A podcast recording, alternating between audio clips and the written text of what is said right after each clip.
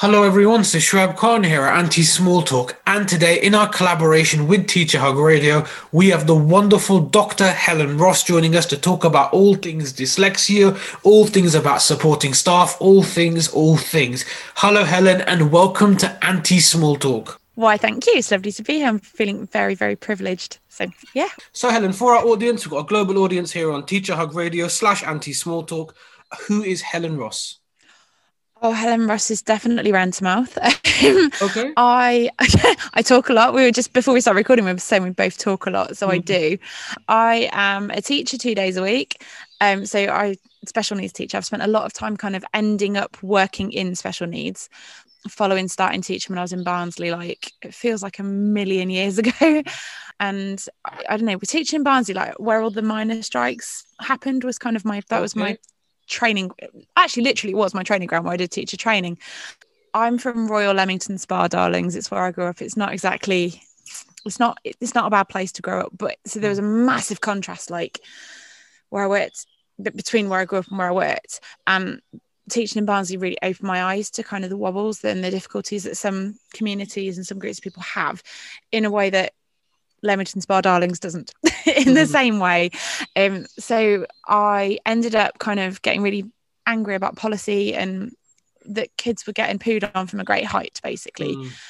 Um, me and my husband got married and kind of I ended up went went traveling. We are very very fortunate. We went traveling, and while we were away, I was like, I'm going to do a PhD and learn about social policy because I don't know how it works. Didn't know the first thing about it, but all the people in like consultancies, you know, like when you read government paper stuff, they all had PhDs. I'm like, I, I, I- I'm going to get one of them. I, I'm going to work and I'm going to get one of them. So eventually, I I did went to Bath, and I've ended up very much focusing on kind of specific learning difficulties because I've got dyslexia, so my brain's like a goldfish Mm. um my writing's like a dog's dinner and it just yeah if i don't write if it, yeah so it's quite there's a few barriers to me getting stuff out and i'm like well if with my background and i'm really lucky if people don't have the support and the to be terribly blunt the financial resources that my family is very very lucky to have what are they going to do so i kind of ended up deciding I was going to get a PhD and do stuff as much as I can for free, just so that we can pay our mortgage, and then the rest of it, like whatever, it doesn't matter. So I've ended up being like, so yeah, I'm kind of, I'm kind of a bit of a, a bit of a megaphone about dyslexia, special needs, getting people resources they need, and Mm. I've ended up living in Wiltshire, which I never thought I would. So, as you were talking, okay, I picked up on a couple of things, okay? Okay, good. So, special education needs dyslexia.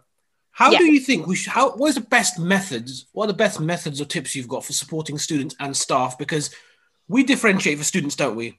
Of course we do as best we How, can. how do we differentiate for staff as well? Because I've worked with dyslexic members of staff as well, and they've turned around and said to me, "Oh, Shreb, I can't read that," or "They're going too fast," and you kind of feel as though it's a bit awkward putting your hand up in, Um, in a briefing or in a CPD session saying, "Can you slow down?" So, are there any tips you could possibly provide for our listeners in supporting, particularly for staff? for yes. staff. Um, I think multi.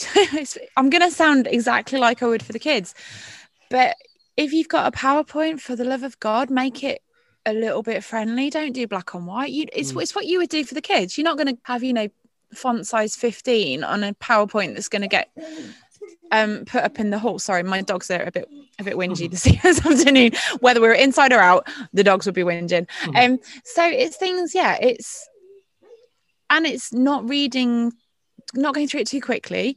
And I think if people can, can they send the PowerPoint out before the session? So if it's a training day or whatever, you know, you're not going to write your PowerPoint in the morning of, well, in an ideal world, you're not going to write your PowerPoint, you know, 10 minutes before you speak. So if you can ping it out to staff before, then they've got time to download just that to their device, what, you know, whatever flavor of device they've got. Hmm. And it might be then the staff can make their own changes to it. Like Yep. if somebody uses Times New Roman, I'm like, nah. Mm. So I change it all on my own computer. And I think that can be really helpful. It can be things like verbally stopping partway through is for you know has everyone has everyone made sense of the slide? Are there are there any questions about this particular slide rather than going talking for half an hour and then going because i haven't got any questions because by the time you get to the end it's sort of a moot point quite often. And people yeah if you're self-conscious i mean not everyone is like me. I don't give a stuff who knows i'm dyslexic. I, i'm self-confident enough that i don't care. Some people are quite um conscious of it, which is really hard. But I think, yeah, I would say whatever you do for the kids, do it for staff because we're all humans and dyslexia doesn't go away because you've got past 25. You still, mm. you still can't remember anything or reading stuff is an absolute poo. And really little thing, turn schools need to turn on the in Microsoft Office, there's the like text to speech, the accessibility features. Yeah. If they can just turn on the elements of that so that people in school can press play, then people's computers can read PowerPoints, read emails out to them. Like, changes my life doing that. Mm. It just makes everything easier. Again, you're calling for very small changes, not huge, you know, groundbreaking tinkering. No, and, you, and it's free.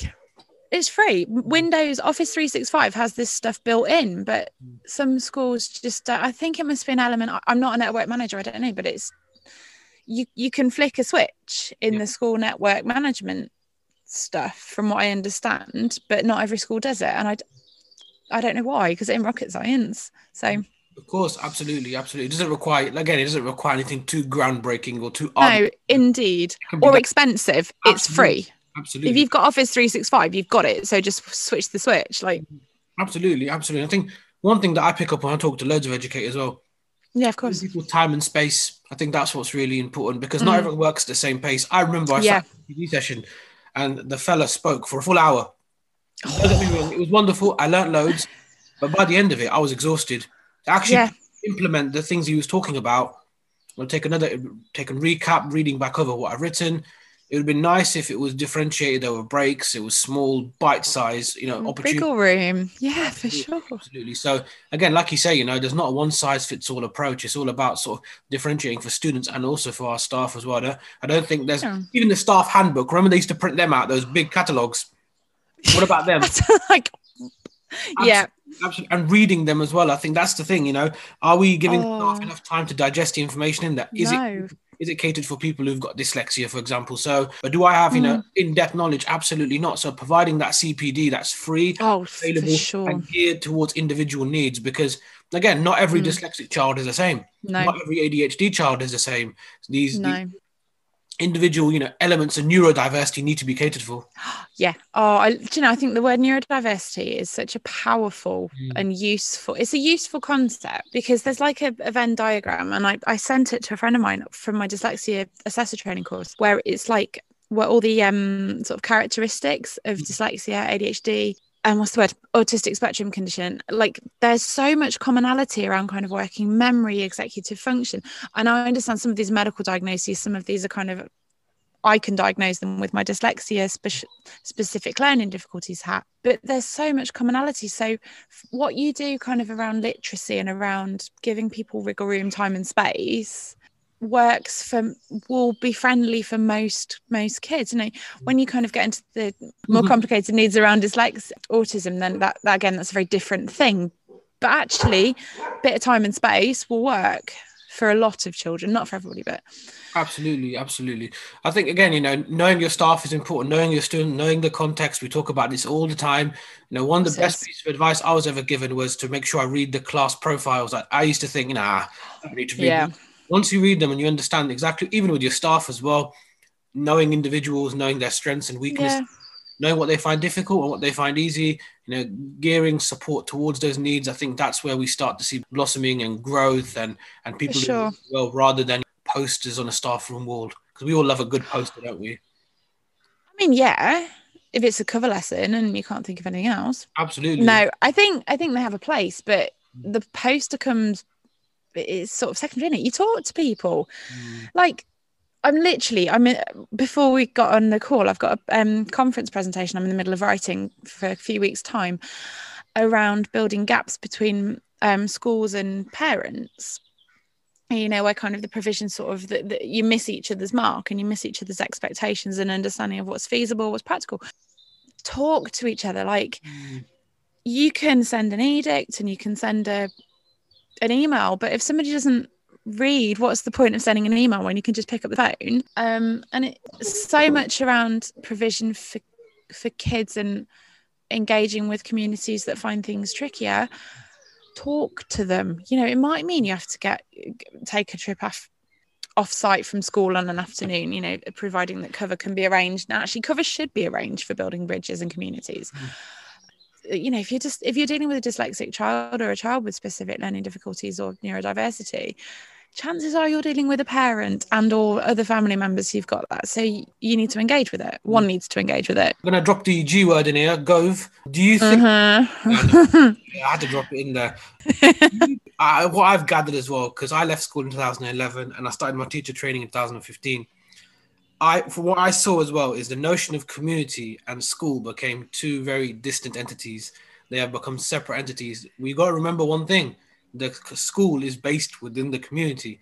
And yeah, I, I, put a tweet out not long ago about the staff room and how for many schools they don't exist, and how some of my best CPD was actually done in the staff room by oh, yeah. listening to people, listening to them rant, listening to them talk about the context of their classes, their student mm. Resources they may have, just sitting there and listening. It doesn't have to be a glossy PowerPoint. It doesn't have to be, you know, something you buy or purchase online community is vital, and I think we've lost a lot of that. I think in the past ten yes. years, massively. I remember I used to, I worked in a really lovely school in Barnsley before I broke my leg, which is a very different story. Okay. And the, yeah, I fell down the stairs and got my leg stuck. What, in the oh. school? Oh, yeah, first day with kids in new build. Oh Oops. I can giggle now. On the day, it wasn't fun because it was three months the day before I got married. But that's that's yeah, there's a different chat. So you got um, married in a cast. Is that is that true? Were you wearing a cast? Almost. I was married. I got married in pain. Okay. Um, but I think we. I remembered like looking at the plans for this new build. And it was it's a spectacular building. You know, I haven't been to it for a very long time because we moved south, but one of the things that was a real feature was there wasn't much of a staff room. And it, there was a little room there was a couple of work rooms and departmental rooms but sometimes if a kid's having a moment in English and finding it difficult, actually, if you talk to the history teacher, there's still wordy subject, oh, whatever flavour, you know, different teachers from different subjects have different ways of approaching things, which actually can then be applicable across the board, can't they? And I think where I work now, I work at a school in Amesbury that is absolutely, be- I love it. Where I work now, they're lovely, lovely colleagues, and they've we've got a new build literally opened in is it march time this this calendar year i think it was it opened the staff rooms are really this proper staff room in a new build and people talk to each other it's the exchanges you know you've got your nqts who are you know for, in terms of teaching not necessarily that experience but have life before teaching which has a really important perspective mm. you know mm. we've got some army officers and stuff because wiltshire's very army-ish army-ish sorry not armish okay. very different very different and like yeah, very different and like i think the perspectives that everyone has you know we all walk a different life and it's quite i, I gave some training um friday gone to the some of the NQTs at our school.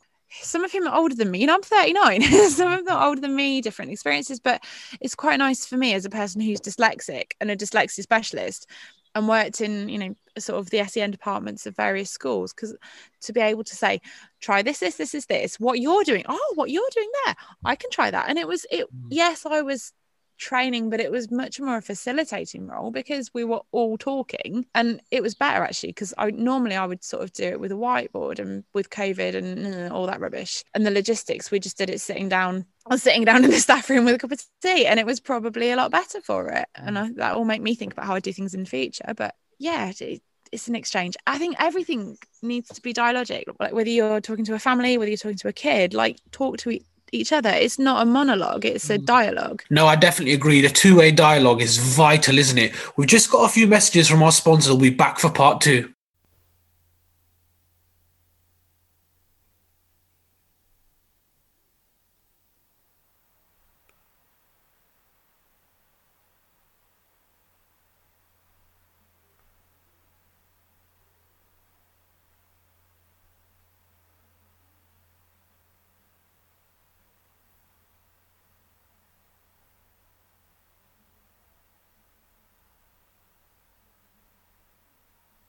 Welcome back, everyone, to part two. We're here with a wonderful Dr. Helen Ross. Helen, we're talking about staff rooms and the significance of staff rooms and how they're in decline more and more. I think someone referred to them as sort of being stereotyped as, you know, communist cesspools. Is that the nicest way of putting it? Yeah. yeah, they do. Oh, and the kind of because obviously we're all lefty leaning, brainwashing. I don't know, trying to turn us into some sort of Soviet state or whatever. Clearly, like, no, no we just listen to each other. I think i think you bang on. Like my mum used to be a school librarian. My mum is like so clever. She's insanely bright. She used to manage an office in a school. She also used to be a computer programmer uh, you know before she had me and my brother. One of our you know various cleaners at our school have lived walks of life. And you know what? i think there's a school that i would not send my little boy to because of how the kids spoke to the to the dinner ladies. And i think if you've got a school where dinner ladies are spoken to and disrespected there's no way i would send my kid there. Because a dinner lady is a person and they they see everything. Dinner ladies and cleaners mm. see everything. Mm. they are so important. And if someone didn't clean your floor or you can't teach in a room every member of the community is so important and should hold equal value. And if that makes me part of the communist cesspool, that's a really good expression. Yeah, I'm in it. I'm in it and I'll swim in it because if you don't listen to the people that see everybody, everything, why are you teaching? Why are you not listening to people? Absolutely, absolutely. I think one thing that's really prominent is if you, like, we could, if Ofsted inspectors are listening to this conversation, I hope they are, um, whilst they, you know, sat at home not going into buildings because it's not COVID secure. But listen, yeah, we are. We need to be asking supply teachers, you know, as well. You know, what's a school? Mm. I've done supply, I've done various stints in supply. Yeah, I have done. They need to know exactly what it's like for a stranger to walk in, how the children embrace that stranger, how the staff embrace that stranger as well. I think that's what's absolutely vital. So yes. again, you know, again, these two-day judgments from Ofsted, you know, the metrics they use. We're not here to criticize them. We're here about hear your story, but Ofsted tricky. Stru- structurally problematic. Mm, there we go. We'll make, make, make it sound a bit academic and a bit posh. Okay. Structure, structurally, I don't agree with all of their actions. Okay, no, that sounds, that. that sounds I'm to put that in my notes now. Absolutely, absolutely. so, Helen, okay, we've got a couple more questions here for you. Okay? Go on, go for it. Transition from a classroom teacher into a SENCO There's many people have that ambition. Many, many people. I can imagine many people listening to this conversation will have that ambition as well. Yeah. What's it like being a SENCO? and what tips do you have for future SENCOs or current SENCOs? Well, I transitioned to being a SENCO and then I kind of detransitioned away from being a SENCO again. So um, being a SENCO is a it's a very lonely role, a potentially a very lonely role if you have a management team that don't get it. Mm. You know, you, I'm on a couple of Facebook groups for SENCOs and stuff still because it's around. I'm still at the moment. I'm kind of acting up because my SENCO Senko is on mat leave. Because you are subject you you are one of two legally named roles in a maintained school the head teacher and the SENCO. Each school has to have a SENCO. And the weight of a lot of provision of a lot of practice is on your shoulders. Um, the flip side of that is the capacity and the power to some extent to facilitate young people's inclusion and participation in school is with you. So when things go well it is like it's epic. You know, if you manage to get a referral for somebody in place, or if you manage to kind of engage with the class teacher and you together with the class teacher and the kid and the family work out what what would work, it's amazing. Again, it's about relationships. You know, I've had it where relationships are broken down and it's been it's been really hard actually. And I ended up sitting on the opposite side of a table from a paralegal who I know quite well. He's, he's a lovely, lovely man.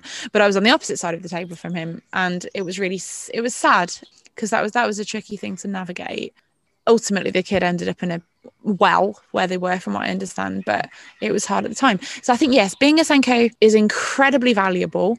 It's it's incredibly important as a role. Hopefully people who are looking towards doing are in schools where the role is valued because if management don't get it you'll get questions like well what do you do all day?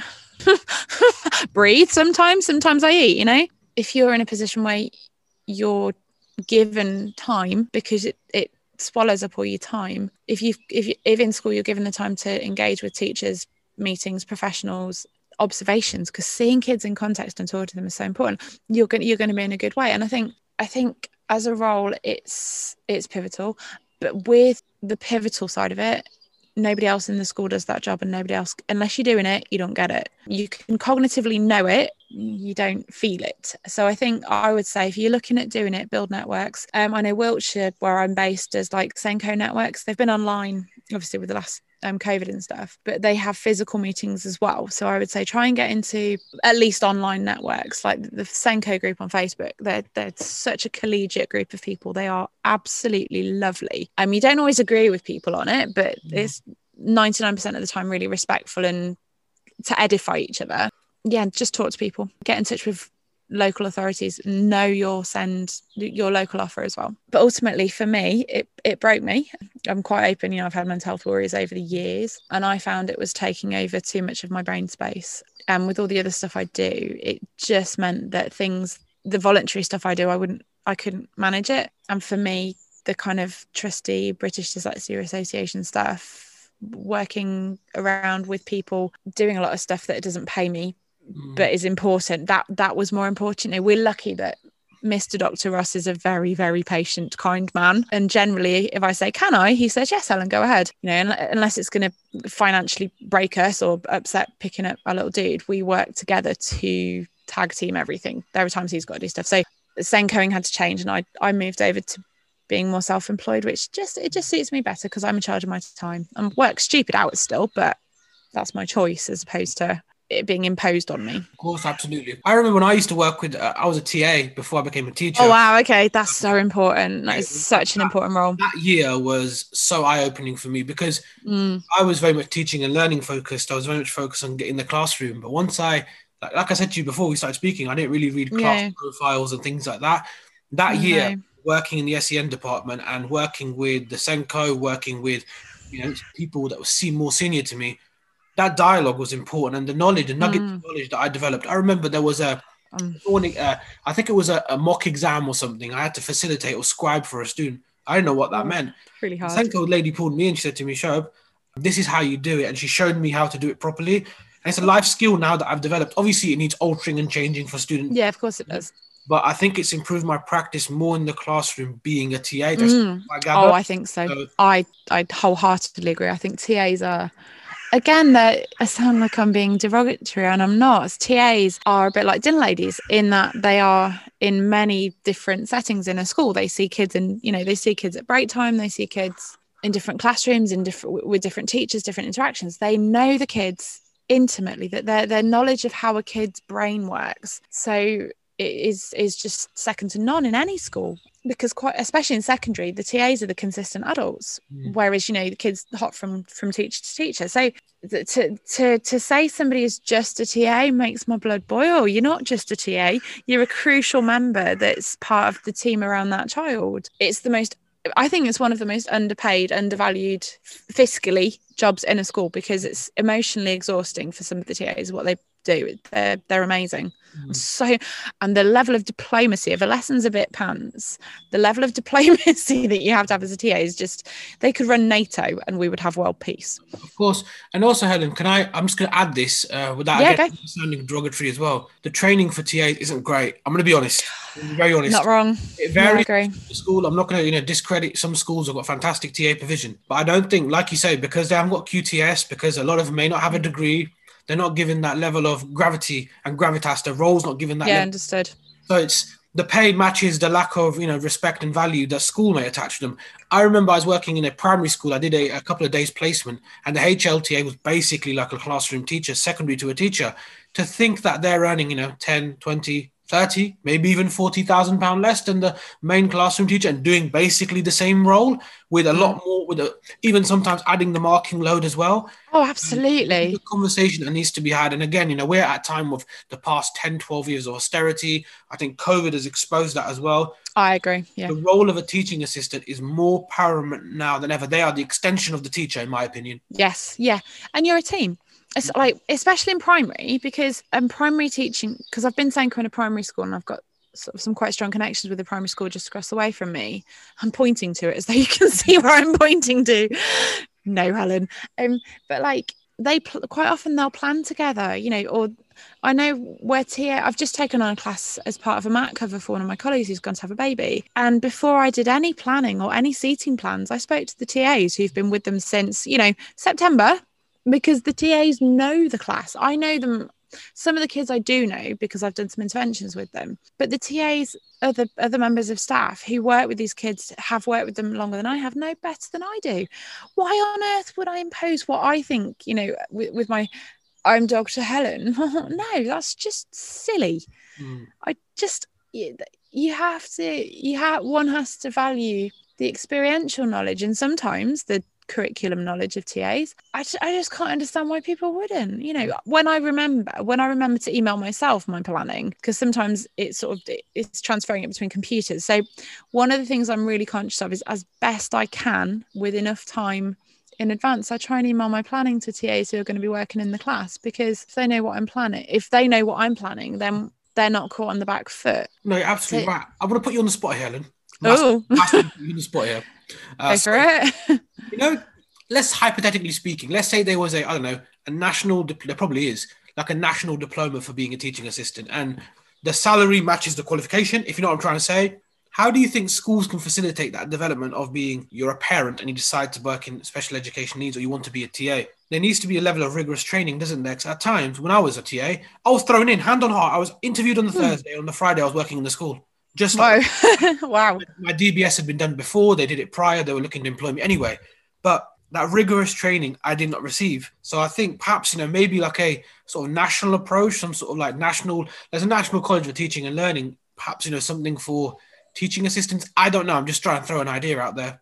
I think it's a really good idea. Whether I don't think it should necessarily be a university degree or diploma type thing. Although if people have a degree in sort of childhood studies or mm. I, don't, I don't know, my first degree is mechanical engineering, so I've never really looked too much into the um, degree side of child development. But I think it's a really good idea. I wonder whether perhaps and then maybe this I say I don't I don't know, but I think something along the lines of a really well regarded decent apprenticeship scheme because I uh, with input around um, developmental stuff. So how you know why primary children behave the way they do, and what you can do to nudge them along the right direction, or of your secondary and equivalent thing. Sort of the child psychology side, child development. Because I think, yeah, I think that would be a really good idea, and I think doing it as a sort of vocational type course means you get the you'd get theoretical knowledge but also then the capacity to understand its applications there and there and then and on the job I, I think i would be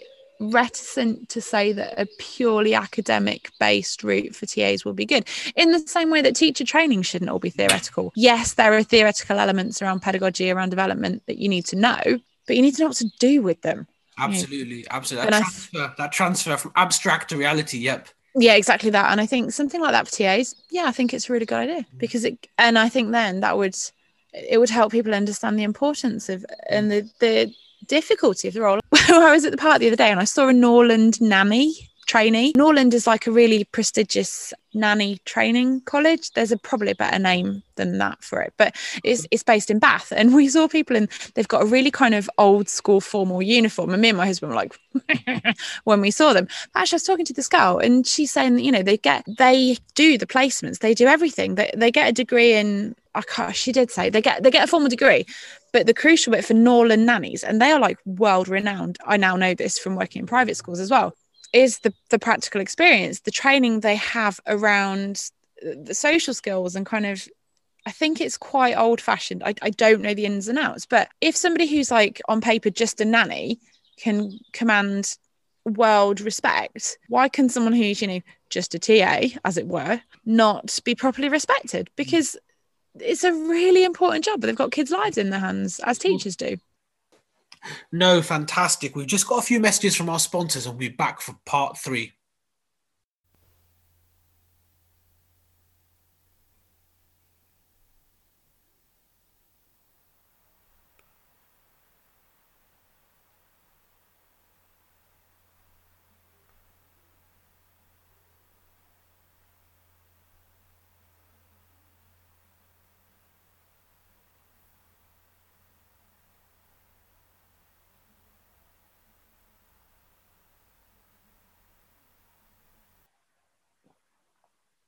Welcome back, everyone, to part three of Teacher Hug Radio slash Anti Small Talk. We're here with the wonderful Dr. Helen Ross.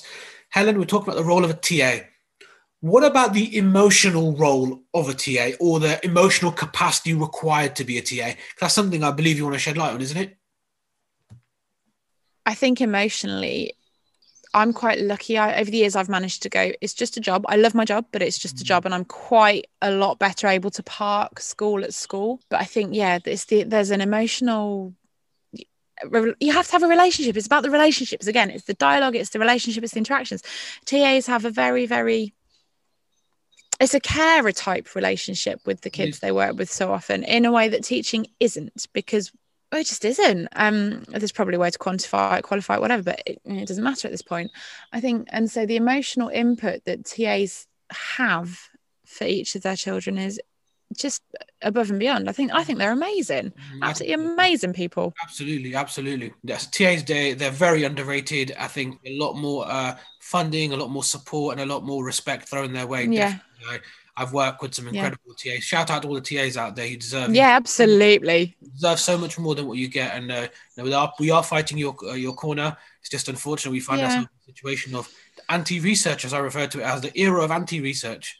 yeah, it's it's the anti-expert, isn't it? Like, well, absolutely, absolutely, Yeah, for sure. It does matter. Absolutely. Like, but just yeah. Absolutely, Helen. We've got some question, more questions here for you. Okay. Oh, okay. So I've been looking through your website. I looked at your website before. Oh dear. Yeah. Key piece of research really stands out for you. You like to share with us the findings of that research because I could go through all of them. I'd be here all day. But is there like one in particular? that I'm really asking you to really like be really selective. But is there one in particular that really screams out to you, saying that yeah, that was that was top. That was good. That I've done. Oh yeah. gosh. Um, I think the most like for it, in terms of setting me out and getting me rolling along the pathway that I'm on, it's one called it's, a battle. I think it was. I'd have to double check. I wrote a paper. It came out in 2017. That was about the experiences of parents trying to get support in place for their kids and around um, the experiences of parents working with schools and things and that it's all just I paraphrase myself, but it's just a bit tricky and really quite pants. Mm.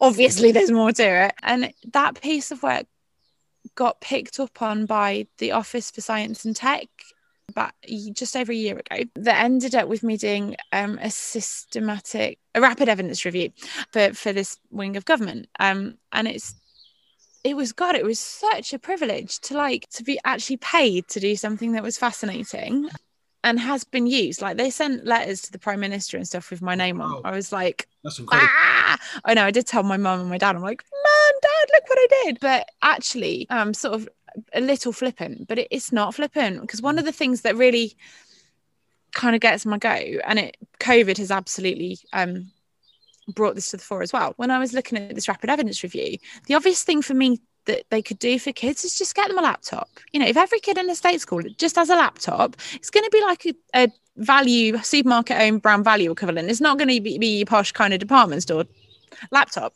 But if they've got a laptop, they can do text to speech, they can change their font, they can get online. They don't need to worry about the mechanisms of handwriting if their writing is a bit pants. And that was just the thing that got to me. And from that, I've kind of ended up looking a lot. My husband did a whole load of work around the digital divide as well. So we spent a lot of time looking around that. And it sort of got me looking at other countries and what they do. Uruguay, cool little country, Uruguay. Every kid in a state school has a laptop as part of a government program because that was their choice. Um, I know a guy who was on my PhD cohort looked at Rwanda, and there was a similar initiative in Rwanda, but it's sort of you know given given it's been not exactly an easy ride for Rwanda. It's not been implemented as wholly as in Uruguay. And so, yeah, it's kind of the train of thought that this paper in 2017 started off has been pretty pretty epic and i'm yeah i've been really grateful for that. It's been it's been awesome. No that's fantastic. That's a fantastic i'll put that in our bio as well the, the reference that paper. I think it sounds wonderful. You know one Thank thing you. you one thing no you're welcome. One thing i picked up on is also the, dig- the digital divide yeah. I think this is how we connected. I think we followed each other as a result of uh, my critique of uh, the way disadvantaged children were treated during the pandemic. So I was very vocal, very, very vocal yeah. situation. I still find it alarming to think that some WhatsApp contact somewhere has been given a huge, huge, huge, you know, wad of money from the government, taxpayer money to provide laptops. I work in a school where children still don't have those laptops. And it's not, Helen, let's be honest, it's not just laptops it's Microsoft Word, it's having all the softwares on there, it's having yeah. internet, it's having a charger, it's having the means to charge the laptop. It's about yeah.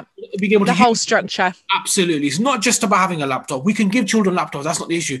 It's the literacy, the the uh, the literacy of technology, providing them with the support, understanding how yeah. they can use it. I've got, yeah.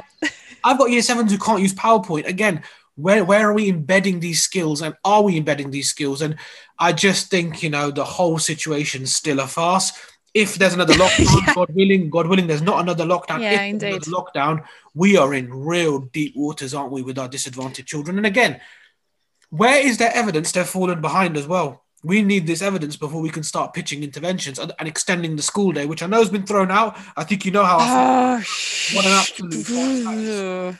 I think well, it's quite interesting. because Some of the work I do um, on research actually is with Swansea, some colleagues at Swansea Uni, and a few years ago at a conference, I ended up chatting to somebody about the Welsh curriculum and they embed digital literacy. So I was talking to the person that kind of pioneered that, and it's really good actually. It the, they they do computer science, which I I, mm, mm, I think computer science has its value, but you need to know how to use use a computer and be literate, be safe online. You know, don't tell everybody where you live. Just and it's, it's that kind of functionality functioning online and they that is embedded in the new welsh curriculum that's coming in sort of over the next couple of years and it's brilliant um, in uruguay again the plan they they do that they they provide training for parents teachers carers kids holistically so that yeah you've got this little piece of kit and we're going to show you what to do with it and we're going to facilitate your use of it so schools have wi-fi so that kids can get online and you know when we were in uruguay yeah, we, we went to Uruguay when we were traveling, me and Andy, and you saw kids with their little laptops and they would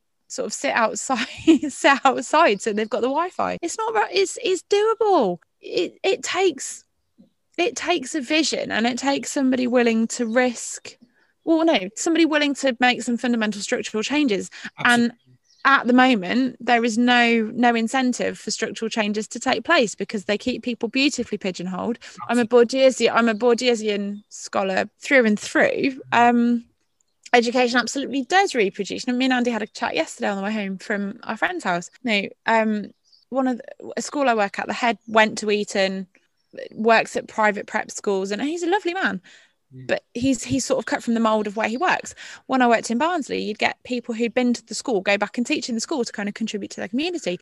But the, the, they're never the twain will meet. Mm.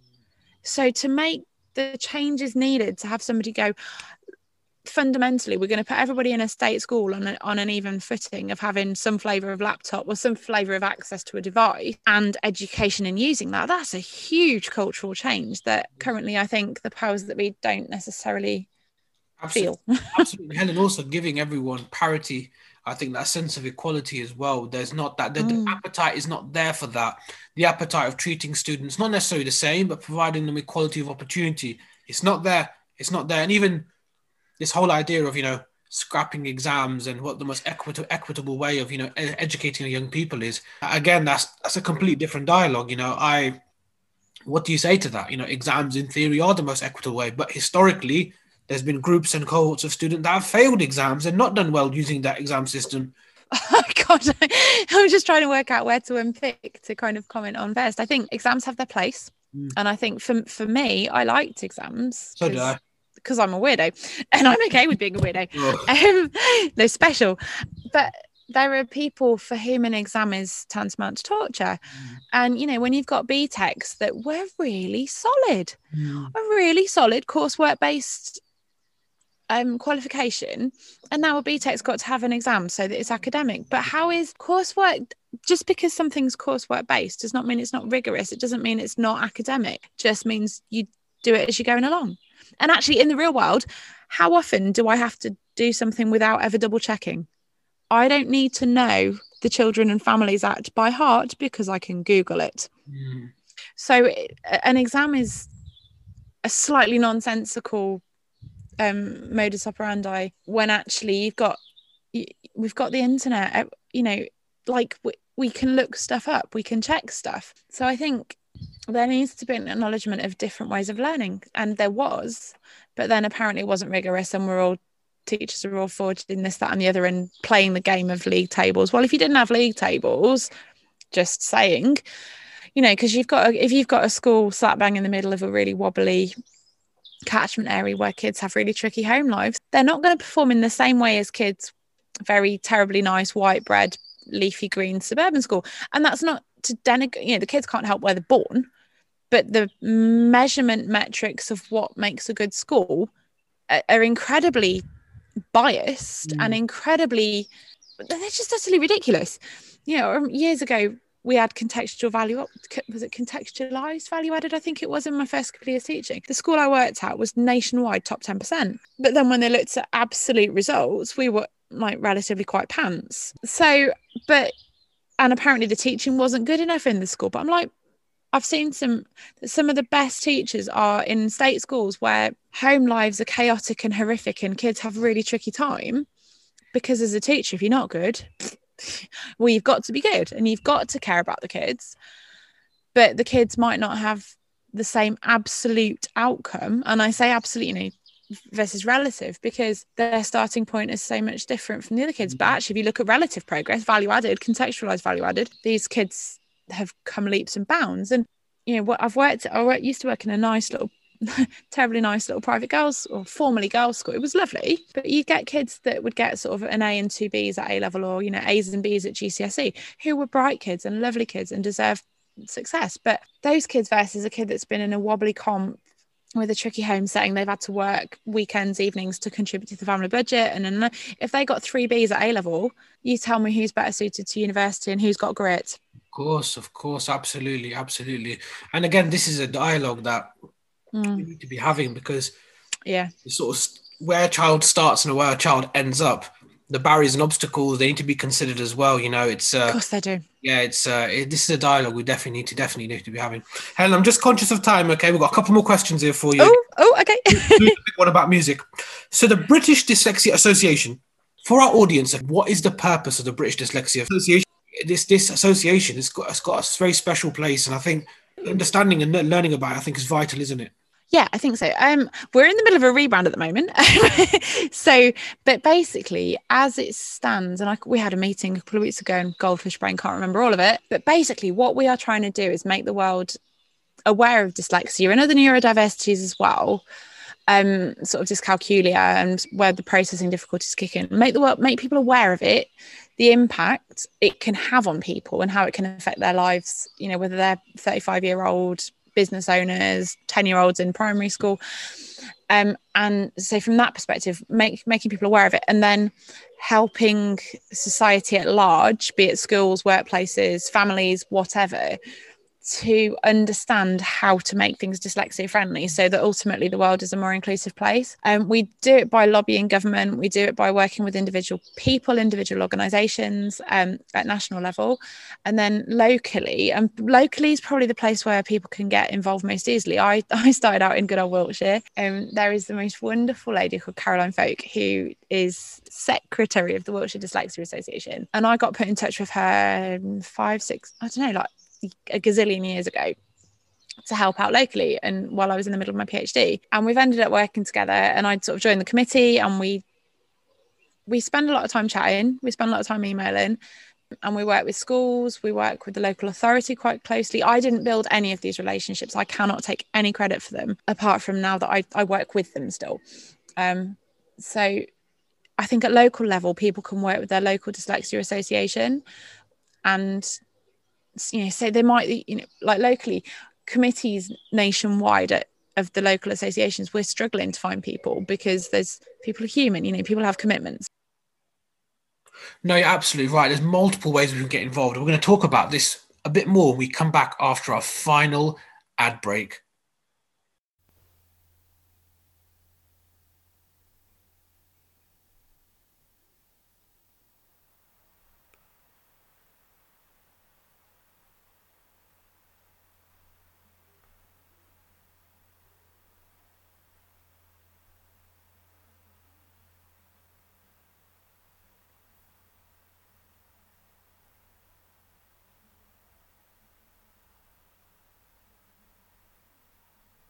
Welcome back everyone to part four with the wonderful Dr. Helen Ross here with us. Helen, we're talking about how people can get involved in the British Dyslexia Association. What can we do at very grassroots to get involved in this, this organization, this fantastic organization? But I think sometimes it can be something as simple as if if an event wants running, can I help? Do you need me to make the tea and coffee? Mm-hmm. Little things like that. Just you know, get in touch with them and join the committee because the more committee members there are, the less work and effort there is effort's not the word but yeah i think get in touch locally because we are a we're a point of contact for parents for schools for for every stakeholder in and workplaces as well. My my dad ends up working with us quite a lot. He's based in Lem, but he's an employment advisor with Citizens Advice, so he sort of sometimes provides a bit of brain power. So I would say if you want to get involved, talk to your local organisation. If you're in a position to, I don't know, offer assessments, offer tuition, stuff like that, you know, do it. Mm-hmm. And the more people that do a little bit, the more gets done holistically. That's I don't know. That's my sort of philosophy on stuff. If, and don't I? I can't deal with like going, oh, this is rubbish. I'm going to complain about it, and then being like, well, somebody needs to fix it. My thought is be the somebody. Yep. Yep. Be the somebody. Absolutely. Absolutely. Absolutely. Helen, this has been absolutely incredible. So insightful. Where can our audience find you?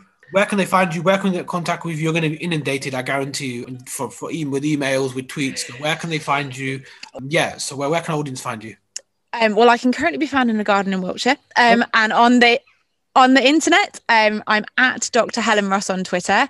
I have a website which is www.helensplace.co.uk or helen at helensplace.co.uk for emails.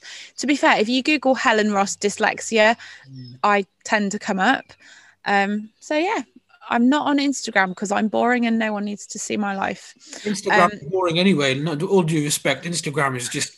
No one needs to see me. I'm really boring, so I don't, I don't do Instagram yet. You don't take um, photos of food and stuff, do you? you? Don't do those sort of things, do you? No. Good. good. No, I, I take photos of my. More now. Those, people, yeah. I'm sorry. That's okay. No, um, i have got a Facebook page for my. Give me a minute. I can never remember what the actual Facebook page. Hmm. Helen's. Oh, to be fair, if you just Google Helen Ross Helen's place, I come up as well. So fabulous. At, at, Dr. Helen's Ross on Twitter is probably fabulous. Fabulous. Honestly, Helen, it's been incredible talking to you. Thank um, you for um, having me. Anytime, absolutely anytime. I had one more question, but I forgot I was going to ask. Go you. for it. Uh, your playlist.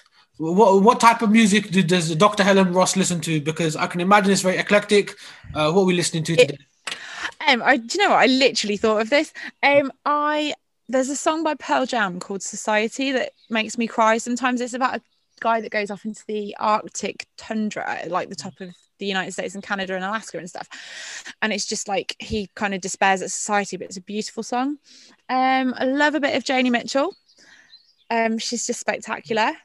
Skunk Anansie. When I was a teenager, Skunk Anansie, and that's stuck with me. Um, just spectacular and I really like Handel. I love Handel's concertos. He's so good. But I think if I had to pick a favourite band of all time, it's Pearl Jam. They're just I was a 90s grunger, you know, the world hated me and I hated the world. But now as a grumpy old adult, actually it, some of it is so poignant when you listen to mm. the words and the motivation behind them. There's there's a lot of pain, but there's a lot of social commentary that is so so relevant. Absolutely. go Absolutely. I think with music as well, I think I always look for cues that can kind of support me in how I feel at that current time. So I'm just going between different songs and different lyrics all the time. I like to analyze yeah. lyrics. I think most people who listen to music and really appreciate, they like to analyze the lyrics and the meaning behind it. I think that's what's really important for me. My mum always says, "What? Well, like it's a common saying, what didn't kill you makes you stronger." Kelly Clarkson did a song of that, like mm. while I was in the middle of a really horrible bout of depression years ago, mm. and it didn't kill me, and it made me stronger. So Yay, Kelly Clarkson, the philosopher. Thank, thank you, Kelly, for, that. Yeah, thank Yay! you. it's been incredible having you. Um, yeah, can't, can't wait for our audience to hear this. Hopefully. Fantastic. Yeah, thank you so much for having me. It's been a privilege, real privilege. Honestly, Helen, thank you so much for your time. And if you wish to be part of Anti Small Talk slash Teacher Hug Radio, please find us at Anti Small Talks on Twitter or www.teacherhug.co.uk. So Shoaib Khan, Thank you, and until next time.